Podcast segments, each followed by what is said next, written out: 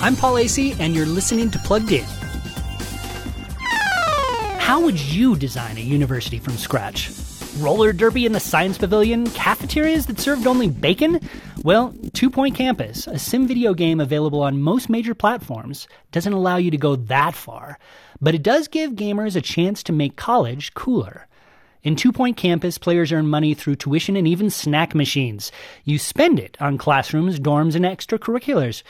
But this made up college comes with real problems. Tiny attendees climb into showers in pixelated birthday suits. Students can take wizarding classes and drink to excess. And if you don't build enough bathrooms, the less said, the better. That said, this clever sim still scrapes by with a passing grade. Pop quiz. Who has the best entertainment reviews for families? Pluggedin.com slash radio. That's who. I'm Professor Paul Asay for Focus on the Family's, Plugged In.